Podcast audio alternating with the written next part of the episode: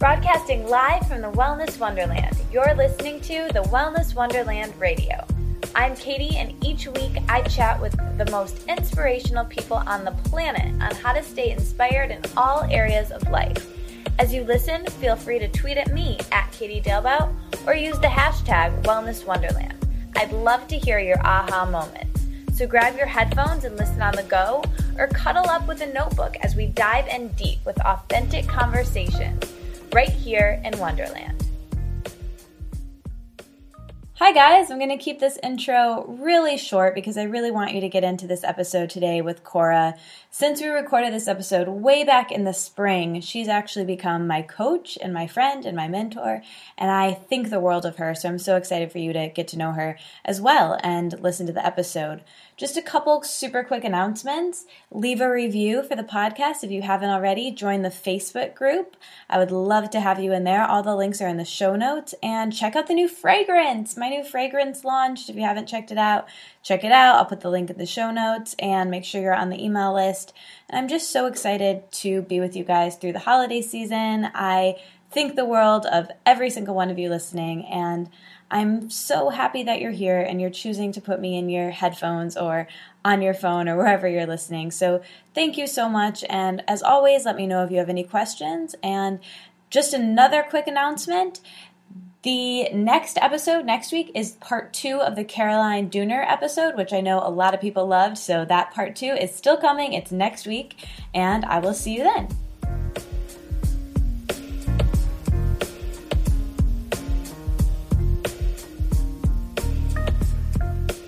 I am so excited to have someone I think the world of in Wonderland today.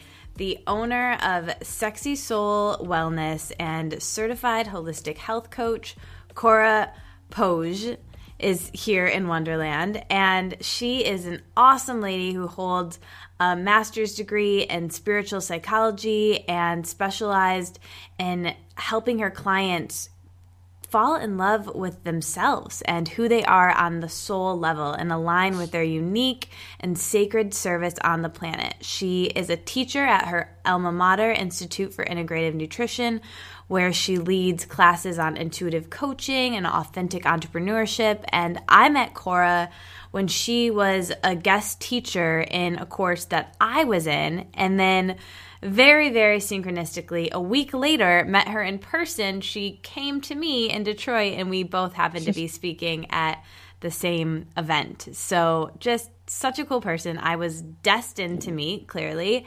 And I love her. I'm so excited to get to chat with you today, Cora. And she's just, she's way cool. She believes that when we align with our soul and our truth collectively, we create heaven on earth, or what I call wellness wonderland. So we're going to get into all that. But thank you so much for being here, Cora. You're so welcome, Katie. Thank you so much for having me and, and for that beautiful introduction. And um, really, it's been such an honor to know you thus far. And now I get to speak and connect with your people. And I just feel truly honored. Me too. Likewise. likewise. So let's um I really want to get into, you know, just real talk basically, but I guess, you know, for everyone listening, we should start a bit with your story and zoom the lens back a bit on how you came to this work and how you were able to build your business in such an authentic way. That's that's my favorite thing about you is just how real and authentic you are and how present you are. So um, I know that wasn't always the case. So can you kind of just take us back a bit and, and bring us up to what you've been through and why you decided to make this your life work? Definitely. Um, I would say I've been a, a truth and soul seeker for most of my life and very very young i felt a connection with angels i feel like what got me through my parents divorce was angelic support and love and i've always felt a really strong connection to source god uh, spirit and that whole realm And then in my teens, I feel like I started to get away from it or move away from it. And I started to prioritize more of an ego set of like an ego's agenda. And I really started to care about popularity and my appearance and who liked me and who didn't. And I also started to care a whole lot about my grades and what colleges I was getting into. And there's nothing bad about any of this or good. It just is. But it was it was really a, a keeping me or taking me away from I was allowing it to take me away from my soul and my truth. And my ego was fully in charge. And this went on for years and it began to manifest itself my my ego addiction and my connection to ego manifested itself in some major body image issues and disordered eating patterns rigid exercising a trend diet addiction and i was really obsessive i think the word do you know the is it orthorexic Oh yes, we, we yes. know that word quite well here in Wonderland. oh, okay, yes, got it. So that was part of my story for sure. Was an obsession Me with too. health. Yes. Okay. So you get it. I get it. Yeah. and I didn't know now. I didn't know then, but but this this disordered eating pattern, this rigid controlling behavior around weight and body and health and a lot of my self loathing was actually my soul's way of trying to get my attention. Mm, me too. hmm. Yes. It was the doorway that I that I didn't realize in, at the time. And so I was very at this time in my life, I was very unhappy. I was anxious. Uh, I had low grade anxiety and depression just as a way of being.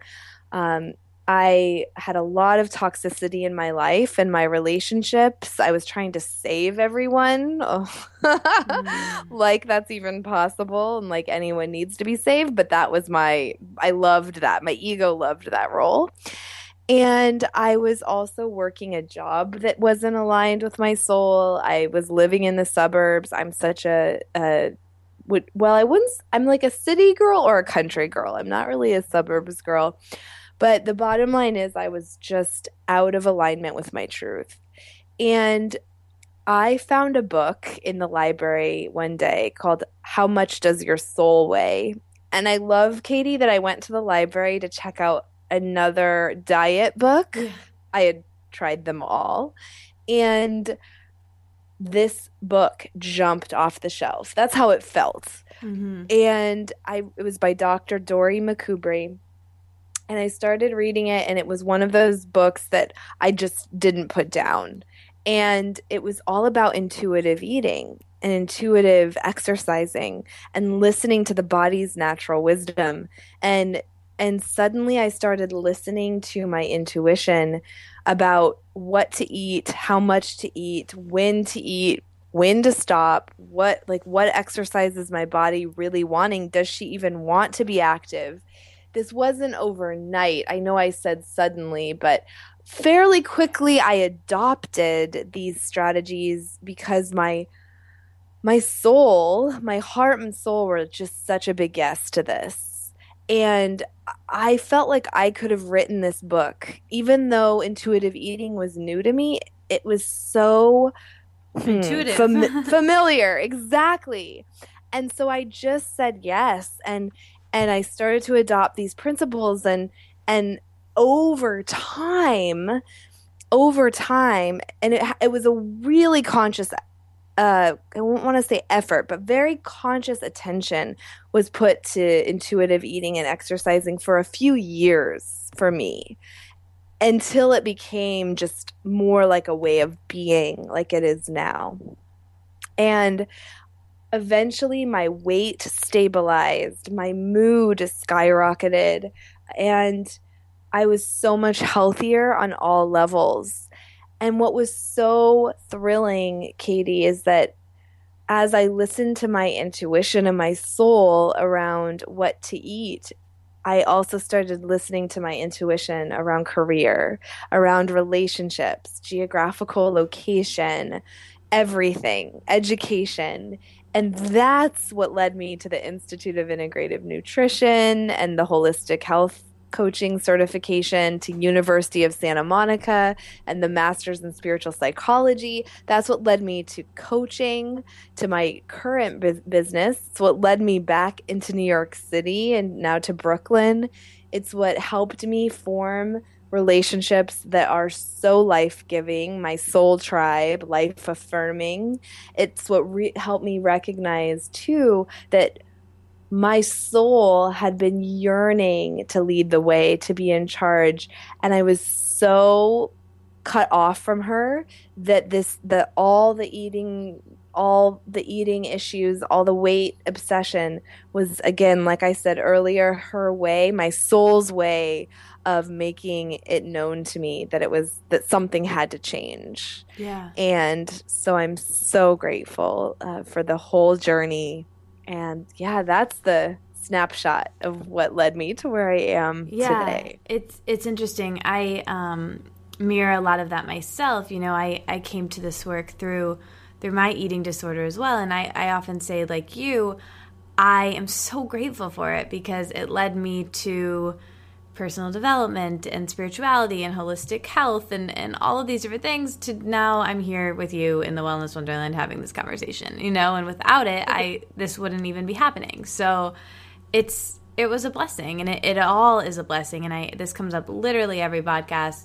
The listeners are going to be annoyed at this point but there's that steve jobs quote you know you can't connect the dots moving forward you can only do so going back right? And that yes. that was the case for you that's the case for me and, and really everyone i have on this show it's it's really beautiful. I should have like called the show that or something but um but yeah it's it's just really really awesome to look back and, and see that hero heroine's journey that you've had. Um, yeah. and then on that you know I, I heard you speak on this on a different podcast but you even relapsed and kind of in that area right? Like we all do all the time and we're all perfect and or yeah we are all perfect but imperfect at the same time. And um, you had an experience where more recently your body image issues kind of creep, crept up again and you found yourself you know looking at your your weight and your body size as as something to obsess over when you didn't want to as kind of a way to block yourself. Can you talk about that experience a little bit?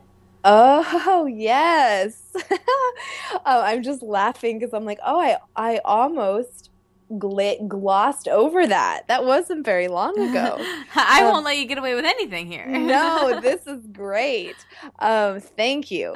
So, yeah, I know. So, what I've noticed is that as I grow and expand, and especially as I take risks in my life to play bigger mm-hmm. and to um, to dream bigger and live bigger and and and really uh, really live my way into the next level of dream life and dream reality uh, there's this that self sabotage that can that has come up for me mm-hmm. in the past and I feel like my ego has many ways to try to sabotage that forward momentum, um, and one of them is to to trigger get triggered around weight and and body again um, and she knows that that is still has been a vulnerable place yeah. and and so yes pretty recently uh, that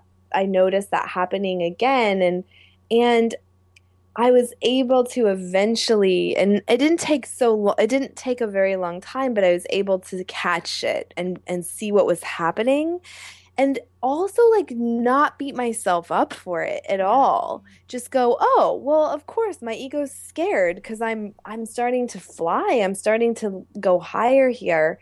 And she's just freaking out. Yeah. And and it's really powerful because my goal was always that i could weigh myself or measure myself and not be triggered. And i was i've been very careful with that uh, because can't say I've been able to do that until the last mm, like month or so, month or two. So it's a really new thing and and yet I can I now feel like it's it's something that doesn't I haven't I don't give the power away to the scale anymore, mm. which is incredible. However, Katie, I wouldn't recommend to everyone to like for most people I'd recommend not weighing ourselves at all. Yeah, I just think absolutely. It's just not even yeah. Um That's a me, kind of a high level thing, you know, our our yes. mutual friend and, and coach of, of mine who I worked very close with, Isabel Foxen Duke, you know, that's something where you have to be healed to a certain point for that not to be triggering to you. You know, I know for me, even when I, you know, if I was to go to the doctor or something, like I would have to turn around or say, like, I'm sorry, I can't, I can't be weighed. Like, I don't, you know, I practice yes. health at every size. Like, I don't, that number is just too triggering for a lot of people who come from a background with um, eating issues or, you know, I believe eating disorders are on a spectrum and most of us have, especially women's issues around that. So, you know, I think to hear that is great, but I think like you said, you know, I think it's something to work up to, but you know, I'll speak for myself right now. That number is just too triggering for me.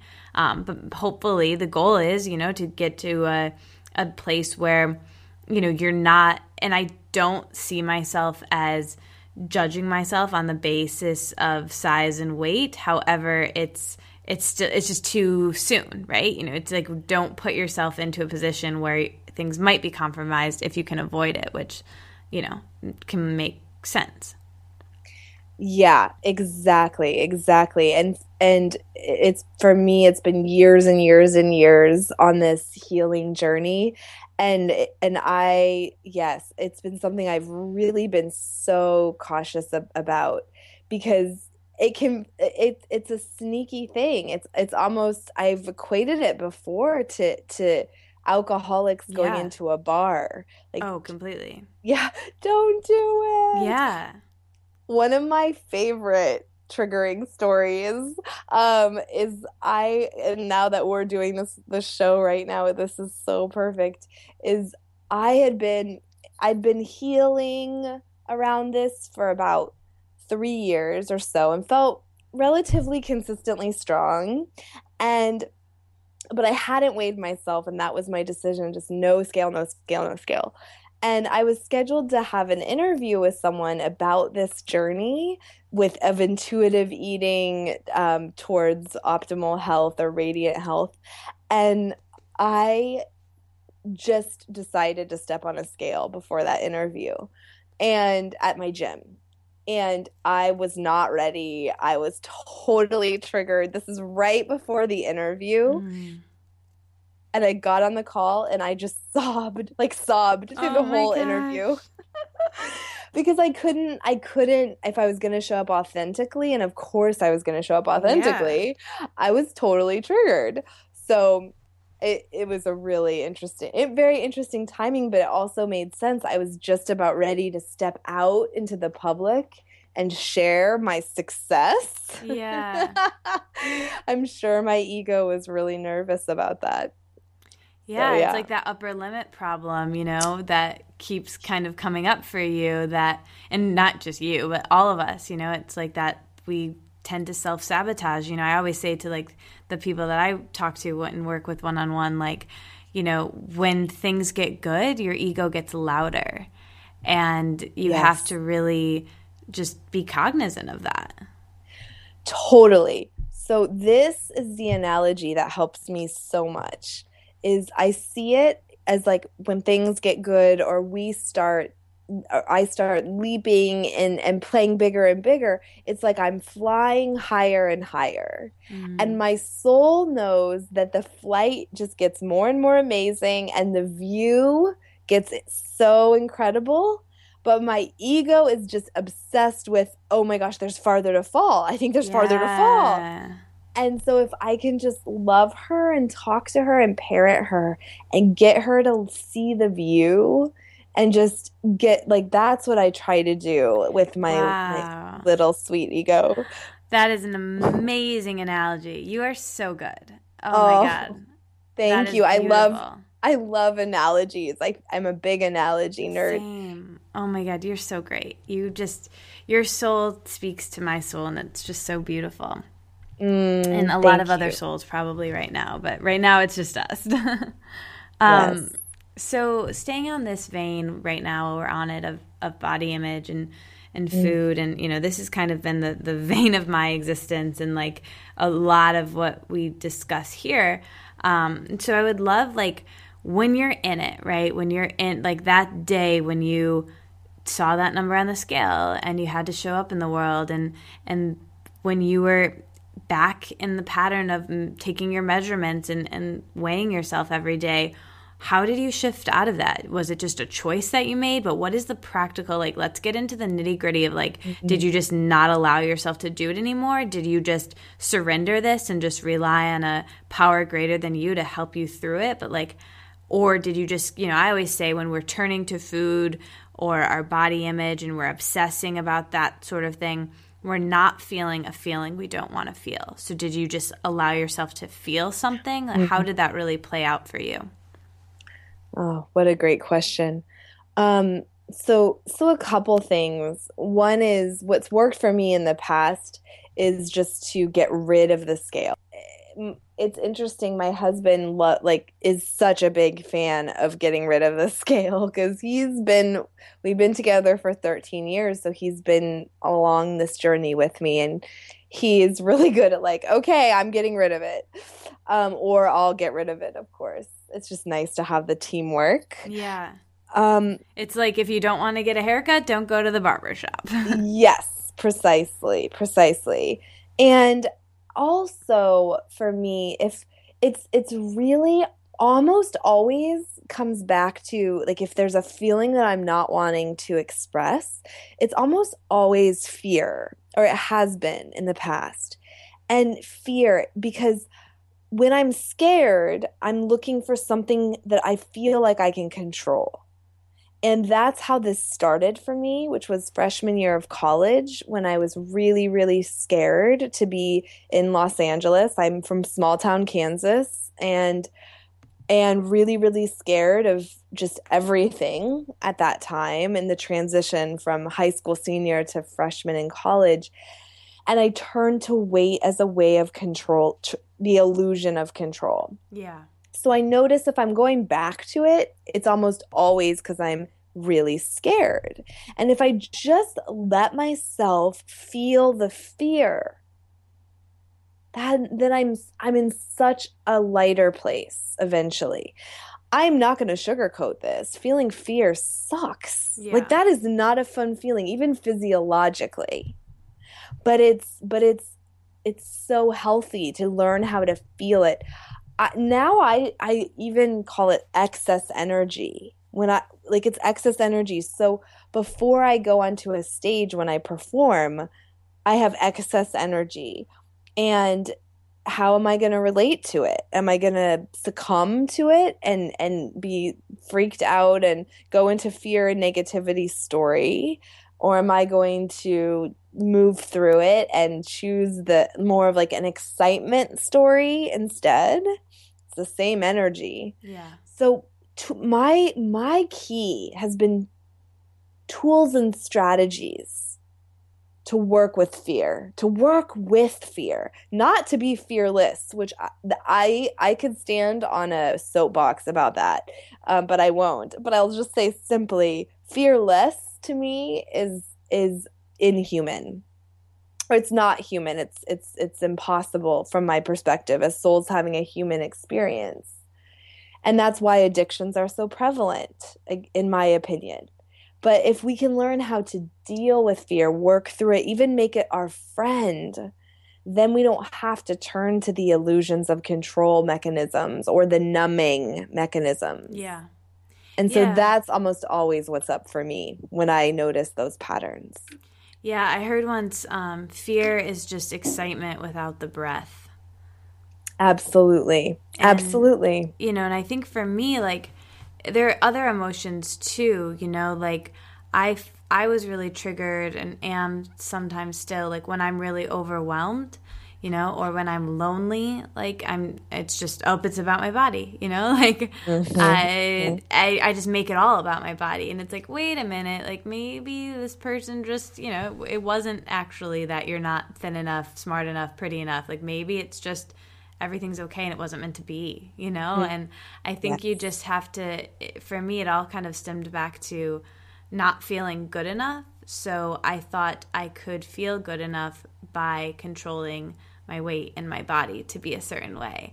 And yeah, and I think, you know, even by doing that and being at that place, I'd be lying if I said, "Oh, but you know, I didn't I still didn't have any of that any of those things." You know, and that's kind of what like people expect me to say, but the truth is that I did have them. I did feel the yeah. love and the security in that super unhealthy body because of a couple of reasons. Like there's been privilege in the world, you know, that's something that exists. Like people yep. are treated differently on the basis of size and weight. You know, it's something that you and me and Isabel and lots of lots of people out there, you know, are doing work to change that for maybe the next generation, but for the generation that we're in, for our lifetime, that is the case. But the other piece of that is just that you know, being being in that body and loving my life in the way that people treated me at that low low unhealthy weight saying you know oh you know how do you do it? You look so great blah blah blah.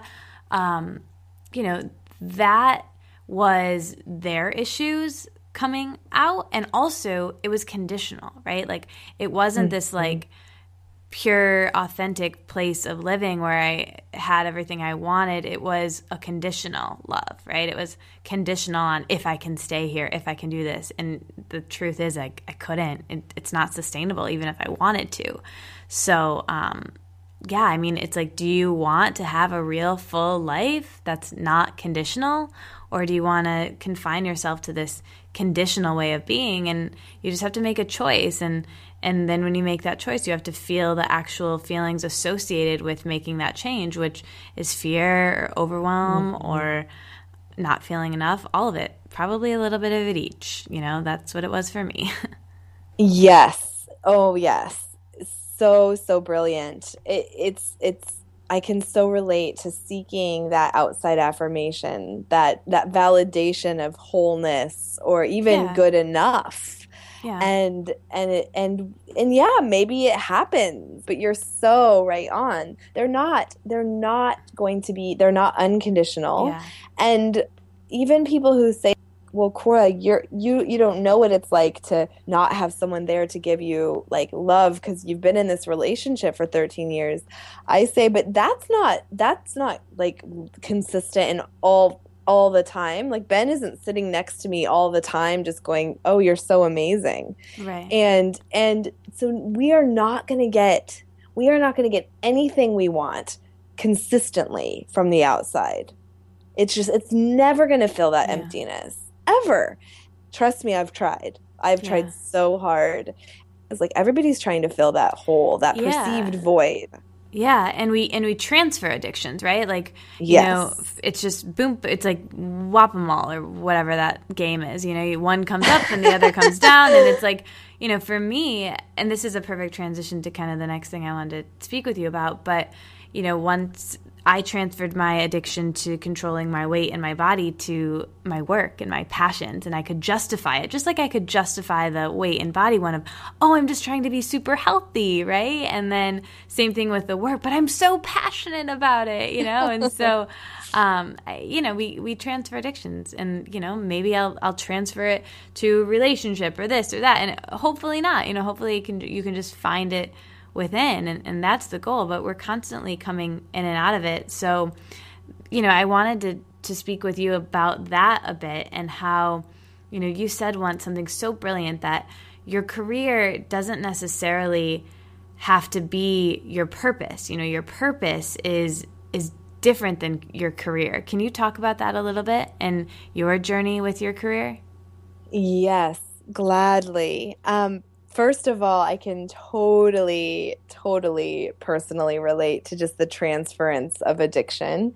And for me, I, I'm just laughing, Katie, because I feel like you and I have had such similar paths. I know And- it's weird. I, I love it, and Me I feel like we're we're we're we were it's like we we knew enough not to go down certain addictive roads we're like no just say no yeah, and then but then here are these other ones and they're, we're they're addicts. yes Yeah. and there can be so much societal um, not only acceptance but Mm, also push. Yeah, Yes. encouragement. encouragement totally so yeah mine shifted for sure into workaholism absolutely um and and i'm i'm i think i'm now shifting more out of a lot of those behavior patterns but it it it was definitely the next uh the next addiction in quotes um or one of them and i what what what was so interesting is that I'd had workaholism tendencies my whole life or much of my life. But when it became my coaching business, and like you just said, our passion, my passion, it was almost even more tempting to be addicted to get addicted to the work. Mhm. And I would be on my computer till nine. justify it. Yes, yes, exactly. And I would be on my computer till nine or 10 at night, and I was taking um, five or six client sessions a day, and then still had email and all of it was just a lot. And I uh, was ending up working probably more hours than I would have worked in an office. And and so that has been a big part of my journey and and one of the largest realizations you just spoke to which was I was connecting my self worth with my career, just like I used to connect my self worth with my physical appearance. Um, and and I once I saw that connection, I was able to do healing around it and really dig in. And then I heard the message that my my life purpose is to just be fully myself to do the inner healing that I'm called to do in this lifetime and to have fun and, and stay healthy and shine. And that's my life purpose here as a light worker. And I could do that as a Starbucks barista, as a homeless Yeah. person, as the president. Like, I could live, I am living my life purpose in every moment if I choose to be aware of it and connected to it, no matter what my career.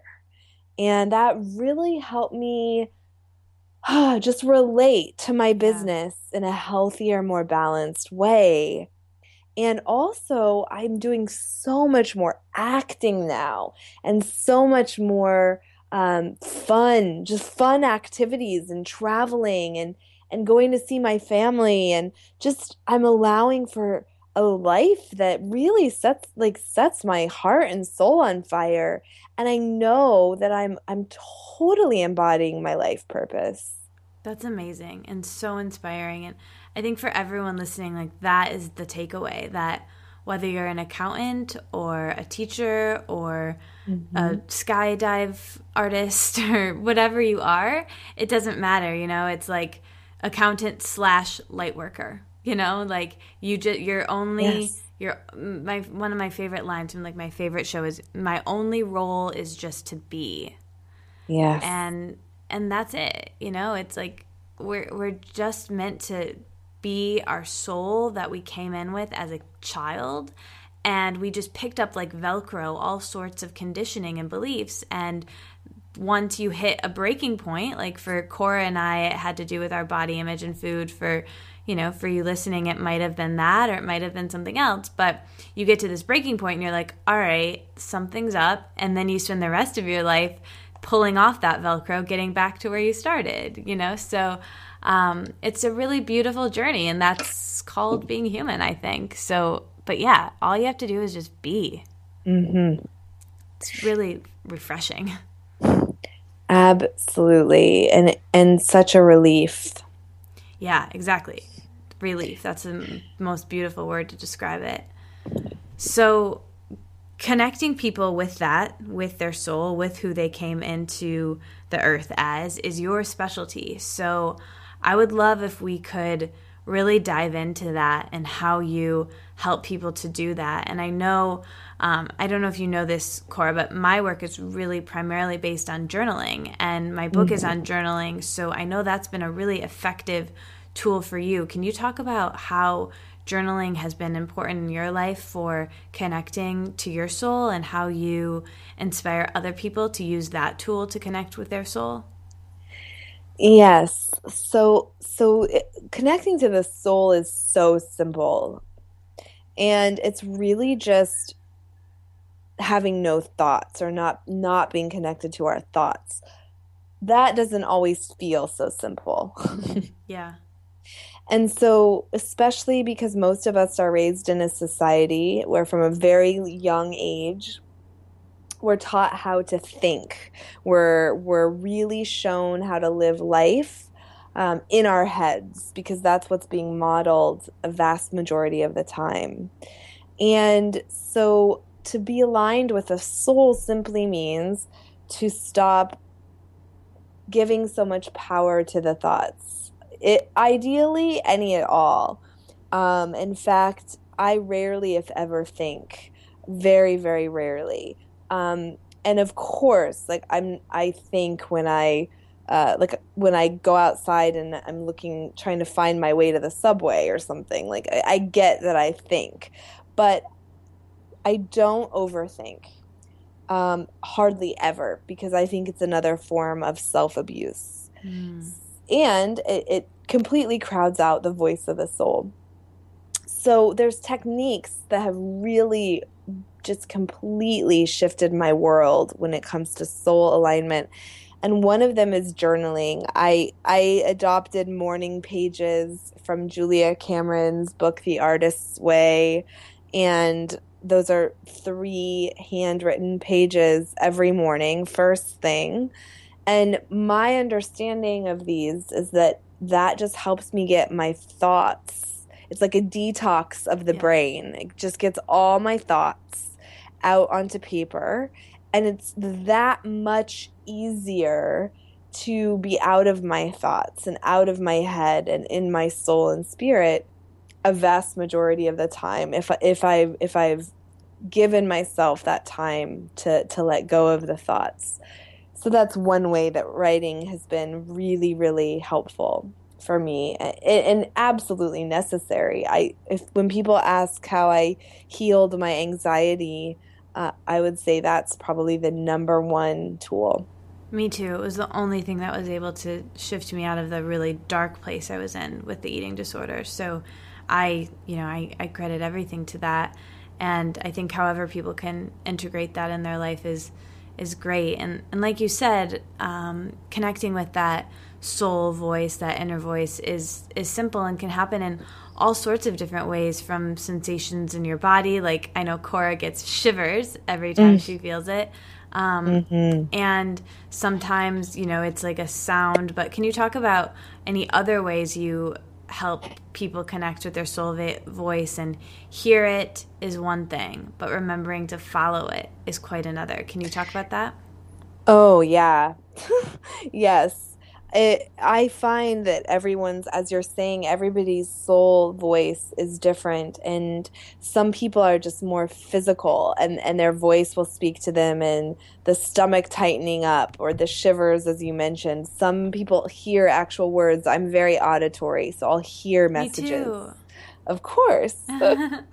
um, some people see visions. That's why I host images. a podcast. Not right.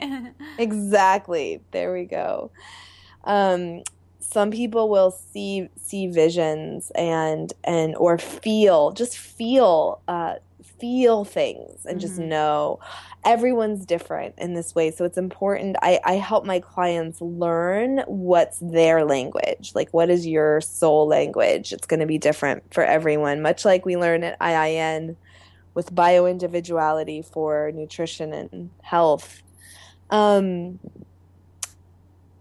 and there's also some strategies though that just work for everyone in terms of connection uh, to our to our soul voice which it doesn't so it doesn't matter how our soul talks to us alone time is absolutely necessary yeah. um, t- turning off distractions like computer and phone.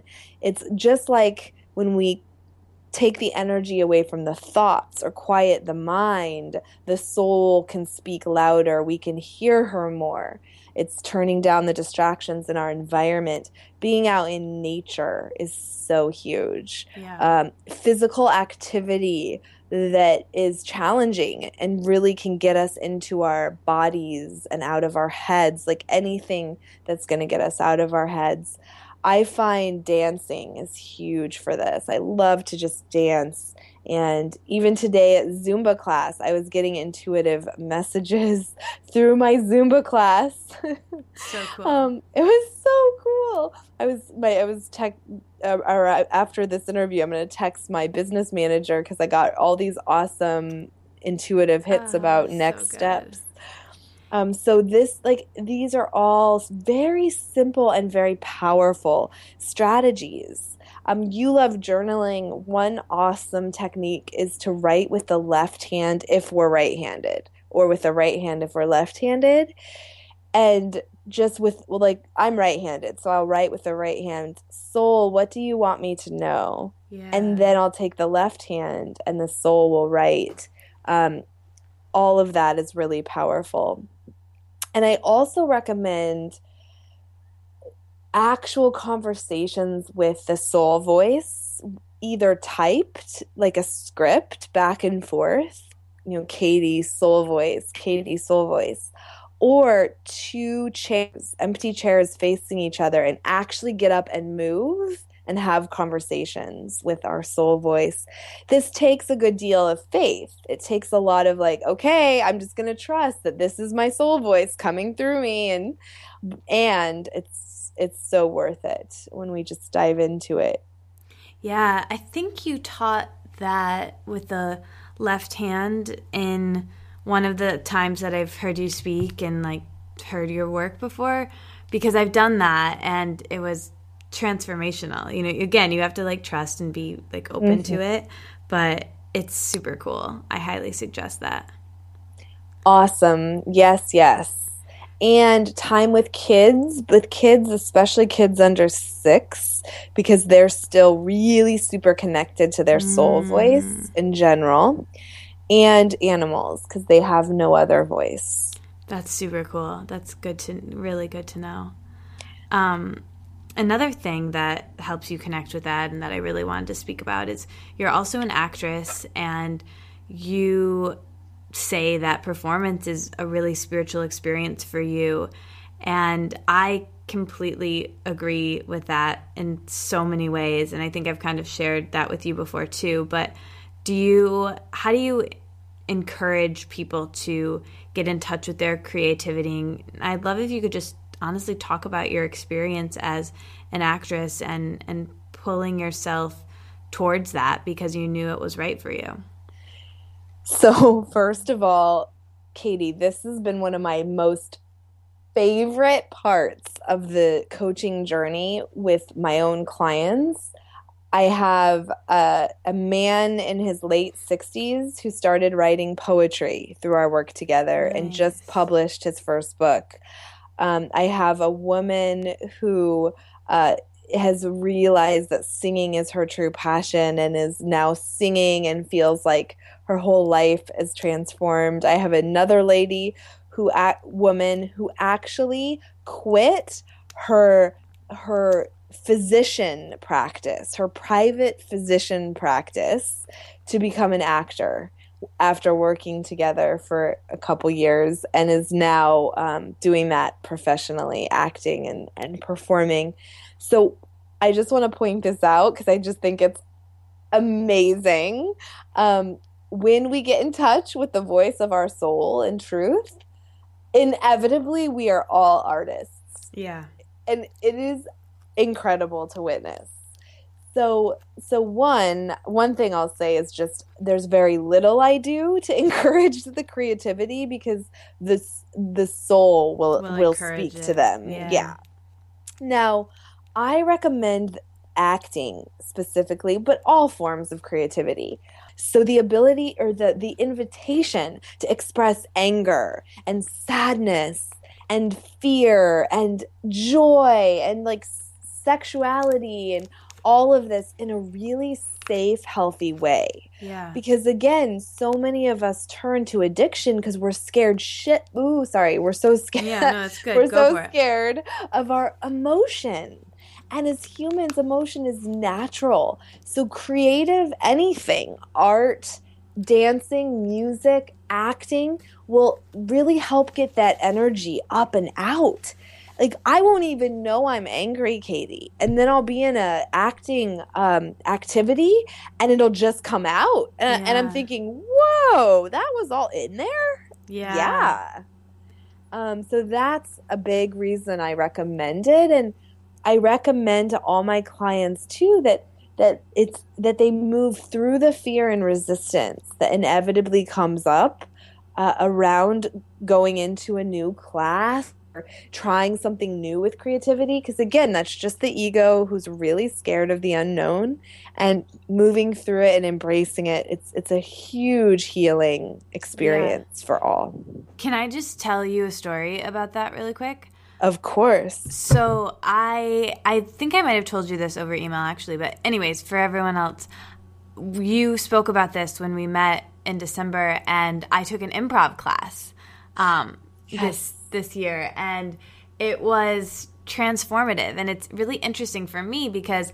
I was super into theater. I was never into sports. And so in middle school, I was like the lead of the play. And it was, you know, and I go to like my happy place like it's that. Like i just enjoyed being in middle school. Like that experience was just so amazing for me. And then in high school you know i started to do it too but like i went to a much bigger school and it was scarier. And so i still was like in the plays and, and did all of that but i wasn't um you know, I wasn't like the, the lead or anything, but I just enjoyed it so much. And then when I got to college, I was like, oh, well, there's no chance now, you know, I'll do, but I still really loved performance and being, you know, I, I just loved it. I, I thrived off of that. So I was like, okay, I'll be a broadcast journalist. That's like a safer way of of doing that, you know, that I can like tell my mom and like make it a career, you know. And so I didn't study acting or do anything with that for years and um, and studied broadcast journalism and then you know long story short I, I was super into wellness and, and, and health at the time so I ended up starting a blog and, and podcast instead using those skills however at the same time, I really loved performing and I really loved acting so much. And I just completely shut it down because I didn't think that I was good enough for it. And when I talked to you this winter when we met, I was like, wait, no, I should definitely be doing this. So I took an improv class and the same experience happened. I was able to like express my emotions and it's it's really powerful. So I highly suggest that to people listening. Awesome yes Yeah. I love that you followed through too, because I remember you sharing that you had felt inspired to get back Do into it, yeah. and you did it. and I did it. I know. I need to keep doing it, but yeah, no, it's amazing. Um, and the the nice thing about that for for both of us actually is that that skill, you know, performance really translates to your career that you do with people coaching because you are essentially public speaking even when you're coaching and then of course you do do much larger scale speaking things. And I've heard you live. You're amazing. You're um, an amazing speaker. You're so authentic. You're so real. And so I would love if you could share some of the behind the scenes of that and to how you prepare for your talks and what some of your pre-speaking rituals are and just any tips you have for people speaking articulately about any topic that they're passionate about. You know every anything from giving a presentation at work to having to talk with a client like what kind of tips do you have there? That was a lot. Oh my gosh, I I love this question. You are so great at, at just tapping into the ideal questions. thank you. Um, I I I want to come clean though with this one, which is that I I've loved public speaking since I was little. So it's been something that I've that I've always just adored. I'm very comfortable on stage. I still get super super nervous or scared before going in front of an audience, like most of us. Mm-hmm. Uh, but I also love it, love it, love it, love it. Uh, and I have some strategies that that could work for anyone. Um, yes. First of all, yes. First of all, I learned this early, or um, when I prepare for a speaking engagement, I used to over prepare. I used to write everything, uh, everything out almost by the sentence, like mm-hmm. everything, and then try to memorize it. That did not work so well for me because no. so much of my style is yeah. is in the moment well my all of my style really is in the moment connected to the soul and what's coming through. Yeah. But then I did another speaking engagement where I didn't plan anything and just let the soul speak and that was really powerful yeah. but then there were a few bullet points i really wanted to to make sure i shared with the audience that i didn't share yeah. so through like the pendulum swing i realized that what works best for me is an outline yeah. and just bullet points and a bit of a trajectory mm-hmm. but that's it too much preparation and i feel like actually can take me out of my soul alignment yeah not enough and sometimes i might miss the point yeah. of what i wanted to share. Yeah it's the goldilocks effect there. I can completely uh-huh. relate to that. And it's so not fun when you're over prepared because then you're like right before you're like then i say that then I you know what i mean? And then like if you're not prepared at all like good stuff's going to come through but then you're like right. oh, i really want to say you know? So that's like goldilocks is the way to go with that Exactly. Right. Exactly. The magical middle ground. Yeah. And so that's been a big learning. I also I've learned again how to manage excess energy, which I know I talked about mm-hmm. a little bit before. So I make sure to get in usually a good cardio workout that day where I expend as much energy as I can because I know I'm going to have excess mm-hmm. um, most likely that day. That has been helpful. Um, I also really watch the amount of caffeine and sugar I might take in, in terms of that could really contribute to the energy. So I'm just aware, um, not rigid, just aware. And then I would say um, the other part that really works for me works for me is I call in the light beforehand and I just do a prayer, a, a, a, a short time just where I connect with source and I connect with my soul and I just ask that any energy I don't need and isn't mine, any heaviness or t- toxicity be lifted and released, taken up into the light, transmuted and used somewhere else. And then I ask that the light fill me, come through me, and that whatever I'm meant to share, uh, I do so whatever's meant to come through me just is meant is meant to and just really that surrender. Um, so that really helps as well and i love affirmation. Huge affirmation girl and i too like many people used to say oh affirmations um, that's like fake it till you make it stuff and i'm like now i go yep and it works. Right. Yeah exactly. it works so I've been into that. Um, I do that sometimes before I go on stage as well. And I also one thing I learned from acting, Katie, that I that has just been totally profound is to just be honest with myself and the audience mm. about where I'm at. In other words, if I feel kind of freaked, I'll say, "Wow, got to be honest, just feeling a little nervous here."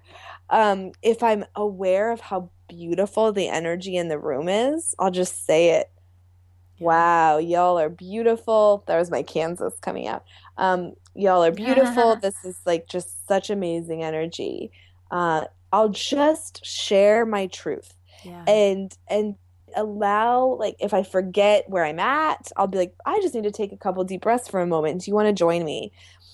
I watched the, this. I'm this is related. It might seem random, but I watched on PBS last night um, a show on Judy Garland, who played Dorothy yeah. in Wizard of Oz. And she was a master at connecting with the audience, Katie. And they just they kept saying that no one had ever seen anyone like her on Mm-hmm. as a live stage presence. And mostly is because of her vulnerability. They said that again and again. That when she when her voice cracked, she would just like smile or she would go whoa and and then work through it but she would take the audience with her and It's really interesting. yes and they connected to that so i also recommend that slowing down really seeing the audience i Yeah. remember oh go ahead No, I was just gonna say, I feel like when you're speaking and, and you're acting as yourself, you can do that. But as an actor, I feel like, how do you do that without coming out of character? You know? Oh, yes. As an actor, my teacher just taught me how to do this before I went on stage. So th- thank you for bringing me back to that, which is just to know how I'm feeling, like to drop out of my head and into my body. What's present? Hmm. What, like what's going on in my body? Do I have pain? Do I have tension? Do I have relaxation? Just what's going on? Am I nervous? Own it. It's like when we try to fight or suppress what we're naturally feeling and experiencing, then we come across Yeah. inauthentic. And it's not fun. No. Wow. Yeah, those are all really, really amazing tips, and they're all working for you because you are you are an amazing speaker.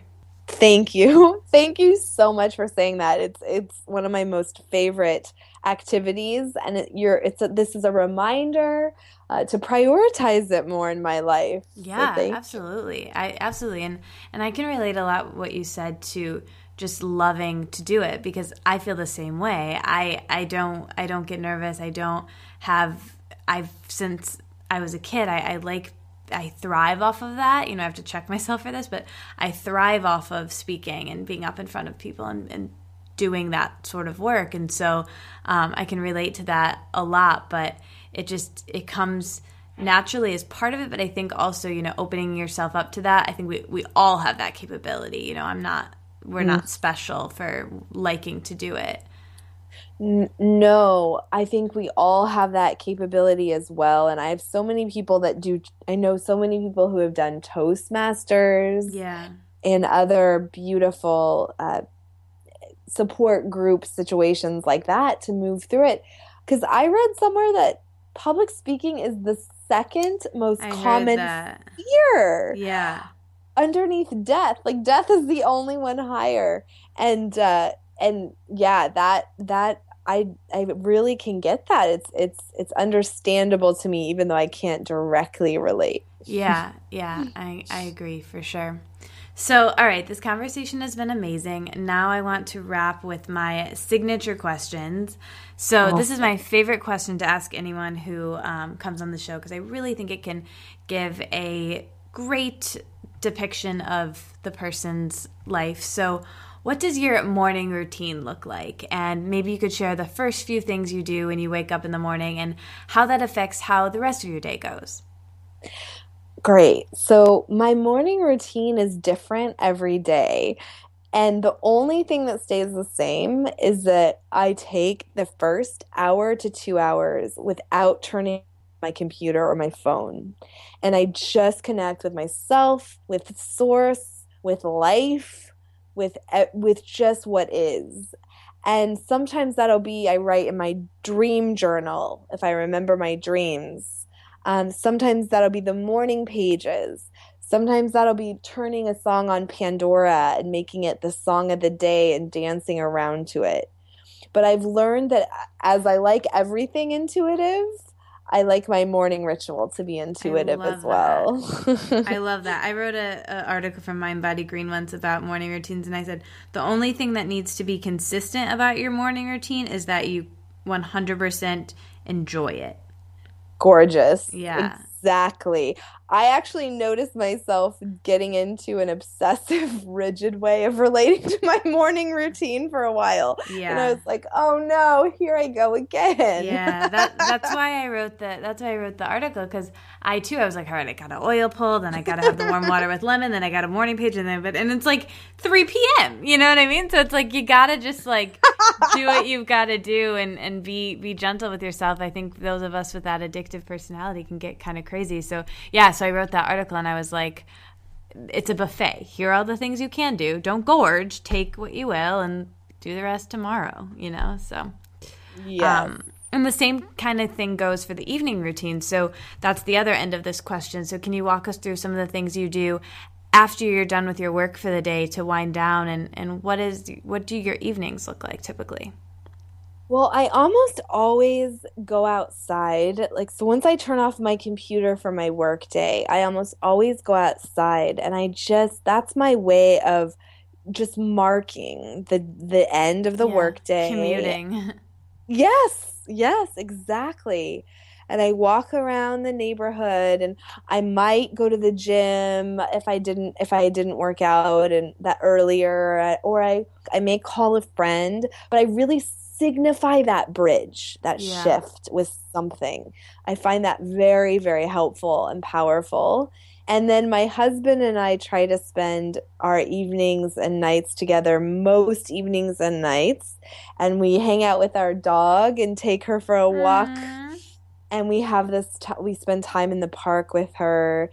Um, and then we actually have favorite TV shows that we have um, recorded. And so we watch them and we can fast forward through the commercials, which is amazing. but I love the Mindy Project. Me too. Of course. So good. Um, I love Modern Family. Uh, so the good. Middle is another great one. Um, so we just we do that. Just lets us really just wind down. Sometimes we go to like I'd rather go to live theater or see live music even than watch watch the shows. Um, so we'll do something, but the main thing is in the evening and nights, I just focus on entertaining myself mm-hmm. and having fun. Yeah. And Katie, there was a long time in my life where I didn't, I lost that. Like I didn't even know how. I wasn't even sure how to do that. Yeah. Me too. And and I've talked about this on the show before, but I was very addicted to spirituality and, and self development. And I would consume that sort of thing as my entertainment. And I was really missing mm. an element of my life. And so this is going to sound kind of silly, but I actually heard Tony Robbins speaking with Marie Forleo, and he said she asked him kind of the same question I just asked you, and like, how do you, what do you do in the evening? And he's like, I watch TV with my wife, and I think when I heard that, I was like, oh my god, this dude does that. Like, I can like watch the Mindy Project, and like I'm okay. You know, I don't need to be watching like TED talks and lectures and like what audiobook am I going to listen to now, and boom, boom, boom, boom, boom. And so I think it's like I think we need that mental break of just like letting everything rest. Like I don't want to learn anything new. I want to just be entertained and and to me it's a, it is a spiritual experience. It is a creative experience to connect with someone and laugh, you know, and just like it's really important. So I completely agree and I love that. Thank you. I love that hearing that about Tony Robbins too and synchronicity. I just said to my husband today, are we watching too much TV? Should we like mix it up with something? And and I was going into judgment around it and yeah. and I realized that's I don't need to and it's all intuitive. If I start feeling like a zombie, I'll know. Yeah, I mean it's all about like where you I for me, I mean, I think it's like I think someone told me this. I think I might have asked Jonathan Fields this when he was on my show. Yeah, that's what it was. But he said like it's all about why you're watching TV. Like if it's yes. to numb out, then you know you you've got an issue. You can still do it. Don't judge yourself, but just be aware of that. You know. But if you're doing it as like part of your creative process and you're doing other things too, like it's fine. So. Um, you know, I think it's just check yourself, just like with anything, like get into your intention behind it. Gorgeous. Yeah. Exactly. The why. I yeah, love that. Yeah, yeah. All right, let's do some quick fire questions. You ready for them? Yes. Okay, just say the first thing that comes to your mind. Your okay. your soul. Let your soul talk. Favorite color? Purple. Favorite day of the week? Friday. Favorite hour of the day? Five. Favorite vegetable? Kale. Favorite fruit? Apple. Favorite meal you've eaten recently? Mmm, scrambled eggs on uh, a rice cake. Yeah. With hummus. Favorite way to relax? Hot tub. You do so much stuff. How do you stay organized? Any what's your practical tip for that? I hired a virtual assistant. Amazing. Um, if you could have a superhero power for a day, what would it be? Flight. What is your favorite performance or talk that you've ever given, looking back? Hmm. Um, favorite performance or talk? I did a one woman show uh, about my own spiritual awakening journey there about three years ago. Um, oh my here God. in New York. That is that was, so cool. It, it was called Love is Who I Am. oh my God, I want to do that. That is so cool. I want to talk to you more about that offline. That sounds amazing. Definitely. Let's talk about it. What's your favorite movie? Oh, um, Hoosiers. Favorite book? Um, well, I just read this one, The Passion of Mary Magdalene. And it was really good. Nice. Favorite song? Um, I love that I'm saying this to you right now, but Eight Mile. I know you played that. You played that when you were yeah. here. That's so funny. Song. Representing Detroit. It's probably yeah. just because you wanted to be friends with me and we just connected and exactly. so you like you like songs that uh, whatever. um, so what are you most excited about in your life right now? The potential, the limitless potential, just to keep breaking through my perceived limits. Like, what else is there? Mm, so good. Okay, so final question. As you know, the name of my blog and this podcast is to live in a wellness wonderland. So when I offer that term to you, wellness wonderland, what comes up? What does that mean to you?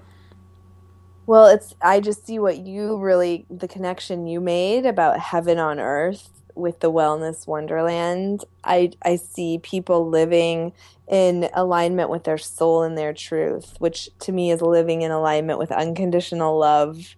And I see just people looking at each other from that place and seeing the beauty in everyone and everything. And I see us really one with nature and with animals and just just a very utopian place.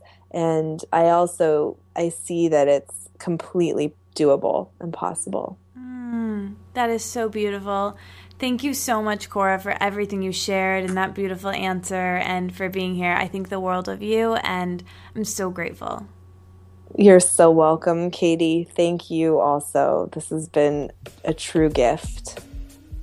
Thanks for listening. You made it all the way to the end. I'll be back next week, but until then, let's stay inspired and keep this conversation going. So tweet at me at Katie Dalebout and our guest with your aha moments from this conversation and like the Wellness Wonderland on Facebook so we can all hang out there and discuss how inspired we are and how we'll apply it in our daily lives. And never miss another episode or post from me by signing up for email updates on thewellnesswonderland.com. See you back in Wonderland.